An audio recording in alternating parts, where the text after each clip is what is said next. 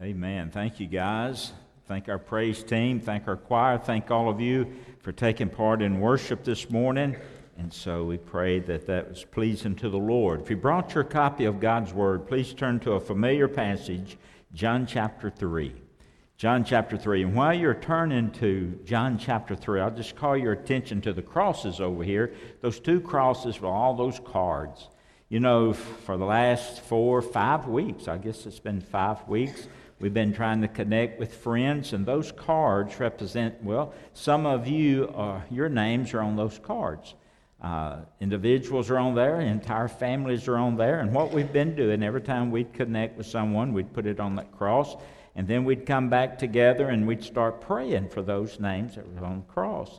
And so you have probably been prayed for if you're here today and was invited by or connected with one of uh, our um, members of our church family. And so you've been prayed for, and so we're happy you're able to, to be here this morning. You know, we kind of focused on the theme about heaven. The song's kind of related to heaven this morning, and I want to share with you in a message that I've simply entitled, How to Go to Heaven When You Die. How to Go to Heaven When You Die. Let's look, if you will, at John chapter 3, and we'll look at a familiar passage. We're going to read verses 1 and following. There was a man of the Pharisees named Nicodemus, a ruler of the Jews. The same came to Jesus by night and, and said unto him, Rabbi, we know that thou art a teacher come from God. For no man can do these miracles that thou doest except God be with him.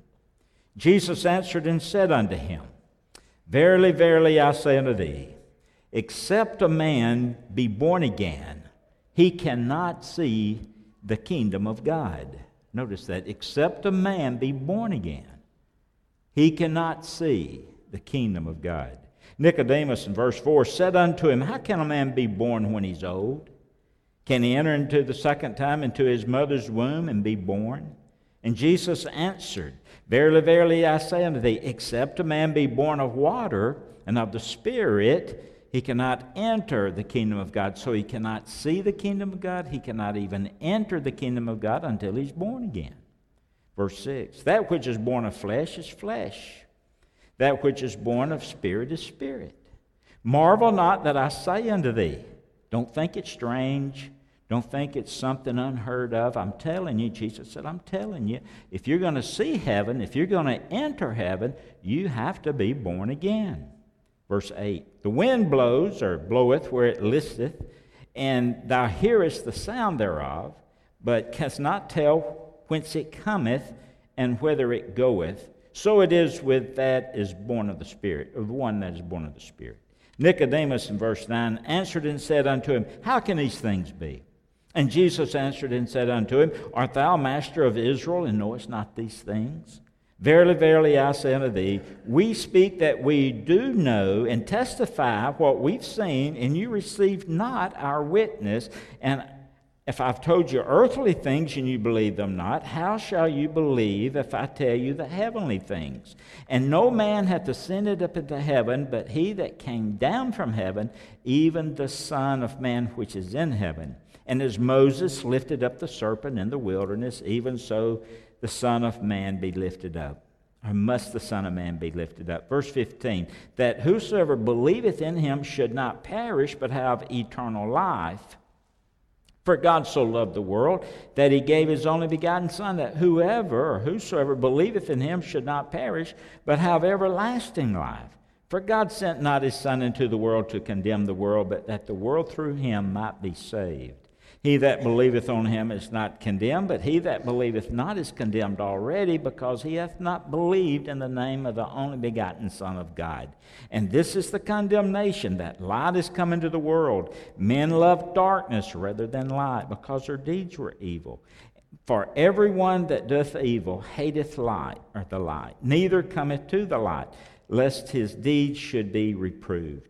But he that doeth truth cometh to the light that his deeds may be made manifest, that they are wrought in God. May we pray. Heavenly Father, thank you for an opportunity we've had to, to come and worship you, and now for you to speak to our hearts through your word. I thank you for each person here uh, today, and I pray now your Holy Spirit will speak to our hearts and draw those who have never believed in you, trusted you to be their, their Savior, their Lord, their Savior. Today would be that day. For others, perhaps, who have committed their lives to you, but for whatever reason, they're not following like they should.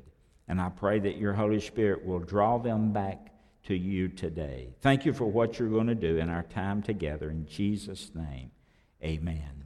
So, how to go to heaven when you die? The most important decision that you'll ever make is the, the decision of your eternal destiny.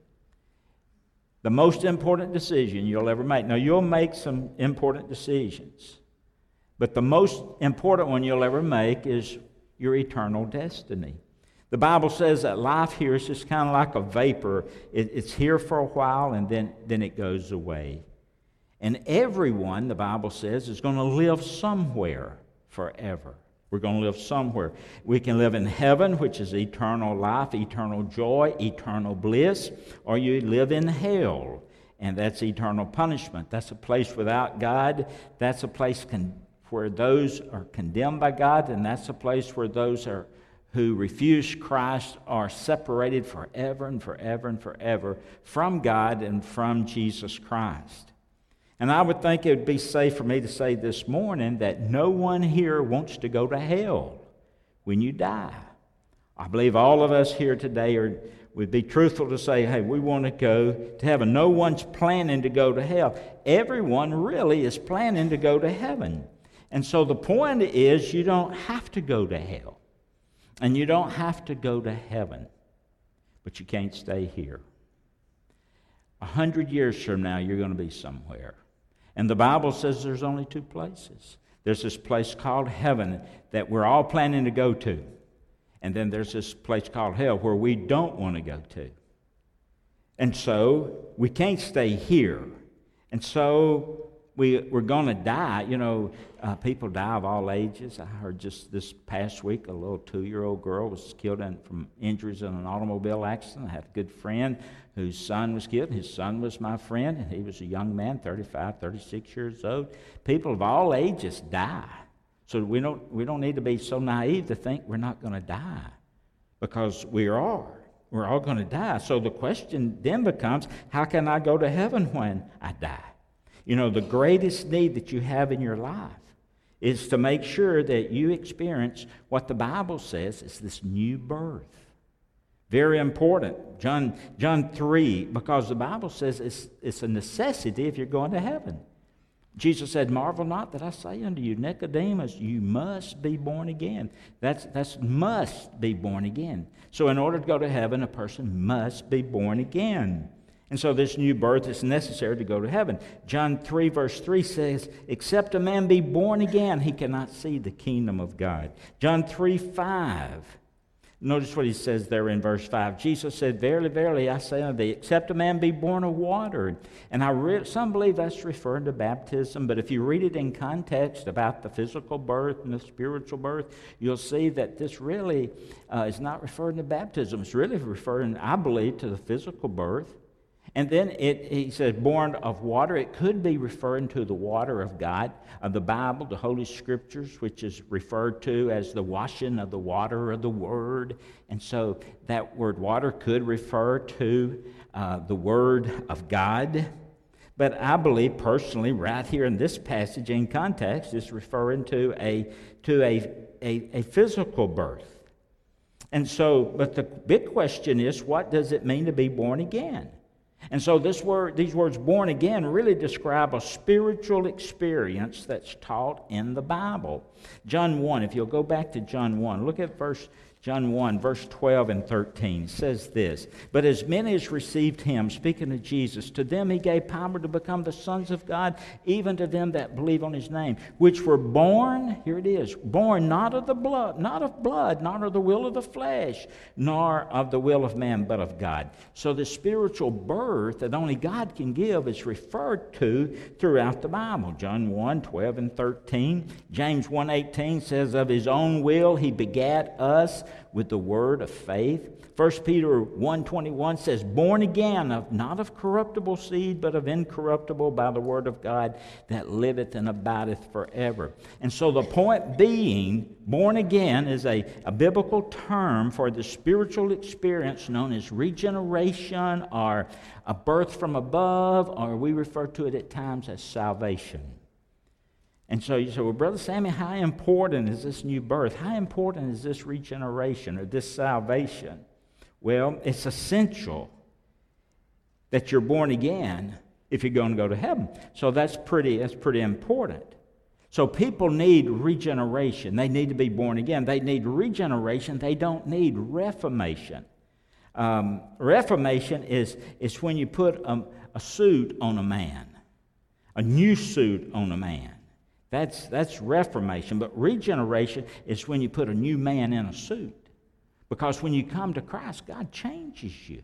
He changes you on the inside. You may look a little different, you may look the same on the outside, but something changes on the inside. Reformation is, is um, whitewashing, regeneration is washing someone white. That's, that's the spiritual birth. So every person who's ever lived or who will ever live must be regenerated, born again, saved, if they're going to go to heaven when they die. It's a must. And so there's a must for the new birth. Notice there in verse 3, he said, except a man, meaning uh, generically, meaning anyone, a man, woman, boy, girl, except a man be born again. So, you know, you, you cannot see the kingdom of heaven. You cannot see the kingdom of God. You cannot go to God you would expect Jesus to say to Nicodemus, uh, he, to say to a drunkard, except you're born again, you won't see the kingdom of God. You could expect him to say that to a prostitute, or maybe to an addict, or maybe to a murderer. He, you expect him to say to them, You must be born again. However, he's speaking to Nicodemus. Nicodemus was a very wealthy man. Some believe he was one of the wealthiest men in Jerusalem. Some believe not only was wealthy, but he was very smart. Some believe that he even designed the water system in Jerusalem. Some believe it was Nicodemus that came and brought myrrh and aloes to, to the grave of Jesus. And so the point is, Jesus kind of ignored all of his riches and says, Nicodemus, you must be born again. And he was a respectable man. The Bible says he's a member of the Sanhedrin court. That's kind of like our Supreme Court. He was a respectable man. So you have this prominent man, this respected, respected leader in the community, and Jesus said to him, Ye must be born again. He was a religious man, he was a Pharisee, the most religious group of, of the time. Remember, Paul, Saul of Tarsus, was a Pharisee, and he tried to to do away with Christianity. And he was putting Christians in prison. He was murdering Christians. He was going to stamp out Christianity. But he had an experience with Jesus on the Damascus Road, and he was regenerated. He was, he was born again. But Paul was a very religious person, but he didn't know anything about being born again. He was religious, but he was lost. The rich young ruler, remember him? He was religious, but he was lost. And now you have Nicodemus, religious, respected in the community, but he was lost. There was something lacking in his life. So the point is don't depend on your church affiliation, don't depend on your religion to go to heaven. Ye must be born again. That's what Jesus said. So there's a must because there's a need for all of humanity. For all have sinned and come short of the glory of God. There's a must. We're sinners by nature, by choice. There's a must just simply because of the nature of heaven. Heaven's a pure place and, and no godliness, no ungodliness is in heaven. No sin is in heaven. If I went to heaven without being born again, forgiven, cleansed of my sin, I'd mess heaven up. Heaven wouldn't be heaven. And so, just heaven, just the nature of heaven requires something to happen to me that will, that will wipe away or cleanse my sin. Look at verse 5. He says, You must be born again from above. See, that's the key. You must be born again from above. Jesus said, You must be partakers of this divine nature. It's from above. It's, flesh gives birth to flesh. Remember that? Flesh gives birth to flesh, but this comes, this comes from above. So the point being, before you get to heaven, the nature of heaven has to get in you. Something has to get in you in order for you to get to heaven. My goodness. The point before you get to heaven, the nature of heaven gets in you. And so you and I, we wouldn't fit into heaven in our natural condition. There's no way. So we'd be kind of out of place in heaven. We'd kind of be like a fish out of water. So the point is, God must do a change in your heart, change in your life before you go to heaven, and you must be born again. Not from a physical birth, but a spiritual birth. So there's the must of the new birth, and there's the mystery of it. Do you see that in verse 4? Nicodemus said, How can these things be? How can a, how can a person enter into their mother's womb and be born again? How can they start over? So there's a mystery to it. There, there's a mystery to a lot of things. There's a mystery to the Bible. I don't understand all the Bible. There's a mystery to, the, to God. We don't understand God. There's a mystery to heaven. There's a mystery to hell. I don't understand all those things. And, there, and, and God told Nicodemus, there's, a mystery to the new birth. And if we knew all about the new birth, it, it'd take all the supernatural out of it. Wouldn't be a mystery anymore. And just because we don't understand something, there's no reason to miss the blessings of it. You may not understand God and heaven and the Bible, but you shouldn't miss the blessings. And of course, you may not understand the new birth, but you don't want to miss the blessings of it because that's how a person goes to heaven when they die. You must be born again. I don't understand all there is, I don't hardly understand anything about electricity. I know where the wall switch is, and that's about it but I'm not going, I'm going to use it, although I don't understand it. See? I mean, I don't understand the parts about an automobile, how it works, or a smartphone. I got one of those. Uh, it's a misnomer with me. I, I, don't know how to work all of it, but I, I enjoy the blessings of it. I do understand. And then I don't, I don't understand the Apple Watch but you enjoy the blessings if you have one and understand just so much of it. So the point is, don't miss the blessing because of the mystery of it. You still don't understand it all. Don't miss the blessing because you don't understand it all. Just understand you've got to be born again when, uh, before you go to heaven. But notice, third and finally, the evidence of it. They're in verse 8. Look at that. You may not understand it. He says, kind of like the wind. Uh, you don't understand all there is about the wind. Uh, but there's evidence of it. You know, there's a mystery about the spiritual birth, just like there is about the wind. You know, you can feel the wind, you can hear the wind. There's a mystery about the wind. You can't catch the wind, you can't lock the wind up. You, you can see it, you can, you can see the effects of it. Same way it is with the new birth you can feel the you can see the effects of the new birth you ever seen anyone that's been saved and all of a sudden their life just changes totally you know and you say well wonder what happened to him or wonder what happened to her. They got saved. And you can see the effects of it. You may not understand all there is about it but it's a mystery but you can see the effects of it just like you can the wind.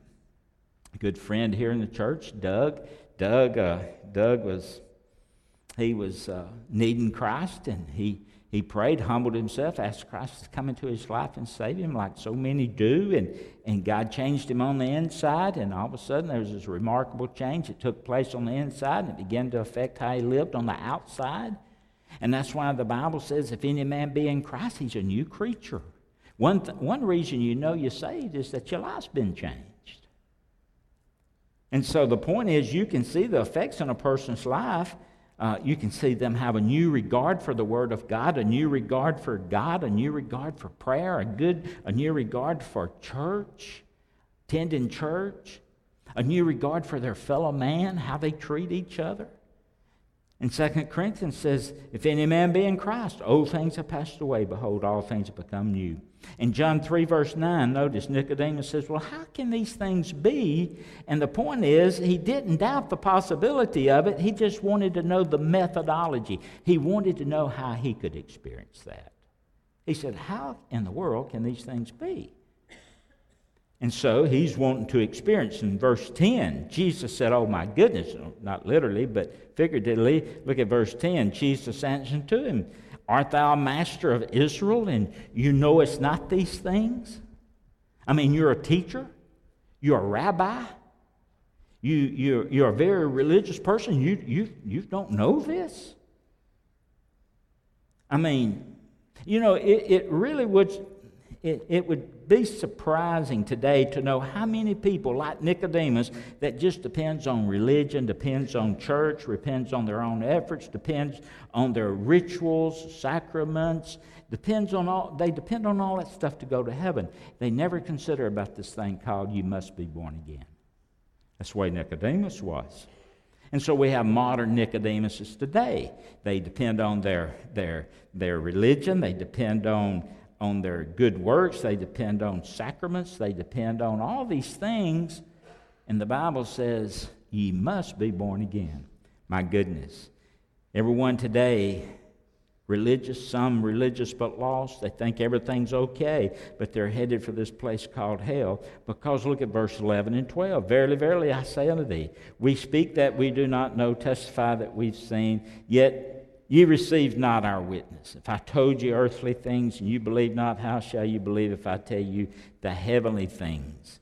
And then he says something in verse 13 No man hath ascended into heaven, but he that came down from heaven, even the Son of Man, which is in heaven. And as Moses lifted up the serpent in the wilderness, even so the Son of Man must be lifted up. And so in verses 13 and 14, Jesus shows there's two parts necessary for that new birth. Look at that. First of all, you have the Savior. Verse 13 Jesus came down to heaven.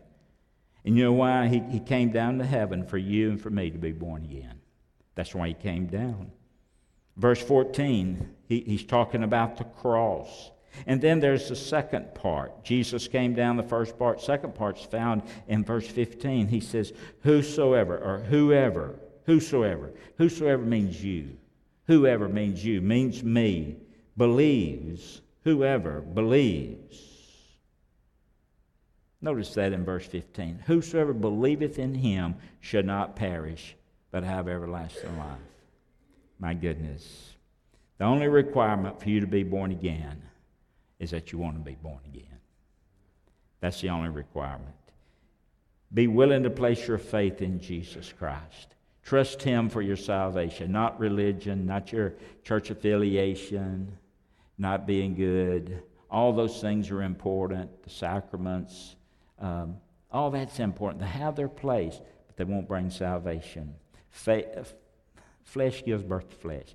Anything I do fleshly is going to produce flesh. It's only by the Spirit of God that can change a person on the inside. I can share real quick, just with my hand, how you can be saved. It's called faith. F is for forgiveness. You'll never go to heaven without forgiveness. The Bible is real clear in Ephesians 1:17. In him, meaning Jesus, we have redemption through his blood, the forgiveness of sin faith. F, forgiveness. A, it's available to everybody, it's available to all of you. The Bible says it this way For God so loved the world, he gave his only begotten Son. F A I, it's impossible to go to heaven without forgiveness because we're sinners by nature and by choice, and we'd mess everything up if, if that was permitted, but that's not permitted. So it's impossible to go to heaven without it. Matthew 7 21 says, Not everybody says, Lord, Lord, going to enter the kingdom of heaven. So there has to be something done with this thing called sin, and that's where T comes in. You turn from your sin and you turn to a person by the name of Jesus. You trust Jesus for what he did. He came from heaven to die on the cross for your sins and my sins. That's why he came. If there was anything else that God would permit other than that, He would have kept Jesus in heaven. That's the reason why He came.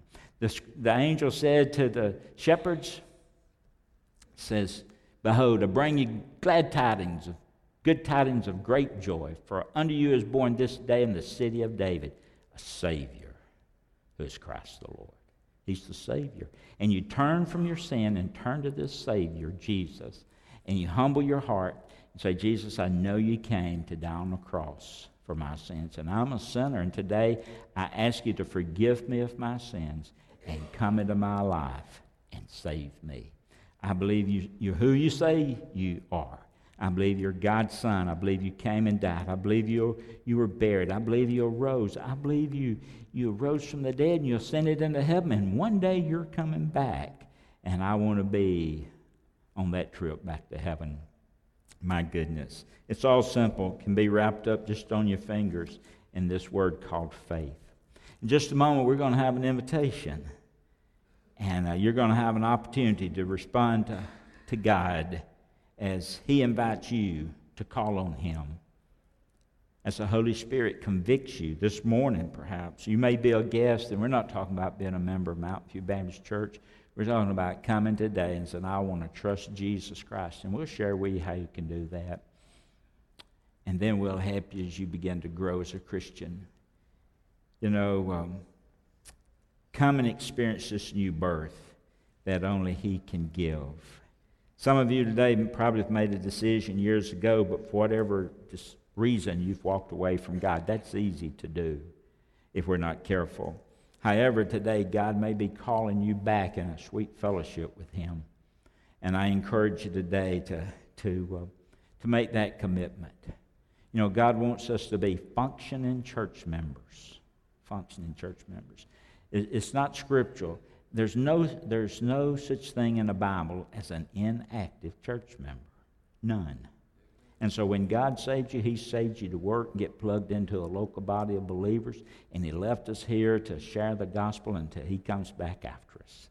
We're to be functioning church members. And today, God may have spoken to you and said, listen, you need to, you need to be functioning. I've, I've, you know why you have a spiritual gift? where you can edify and build up the body of Christ. And every person saved has at least one gift. Some of you today may be like Nicodemus, may be religious and lost. I'm going to tell you something.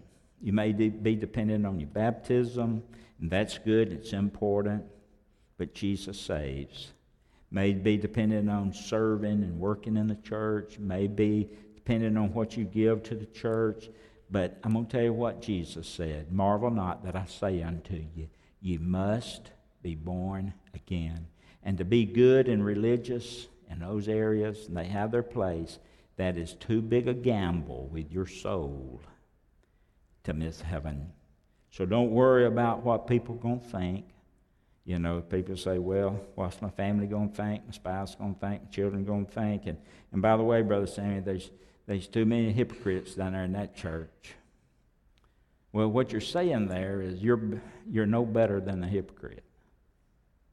You're saying they're no gooders, they're, they're no good, and, uh, and you're no good either. If you're like the hypocrite, they're dependent on something besides Jesus. And uh, after death, I'm going to tell you, there's no second chance. The Bible says, as death finds you, so shall the judgment and so the question boils down to do you want to go to heaven when you die? I pray today you'll come and give your heart and your life to Christ. Let's bow our heads for a prayer. Heavenly Father, thank you for the simplicity of your word. We go back to a familiar passage. Oftentimes it's just a one verse, but there's a lot in that chapter. And so I pray for each person here today. Lord, our guests, and those that normally attend church here, and I pray that this is a time of evaluation. And Lord, to realize that if we're going to go to heaven when we die, that we must be born again. And that's a supernatural birth. And when a person truly places their faith and trust in you, Lord, you'll change them on the inside. And we'll see the difference on the outside. We'll see the evidence, just like we see the wind blowing and moving things around. We know it's out there, don't understand it, we can see things happening. Thank you for what you're going to do in this invitation hymn. We make this prayer in Jesus' name.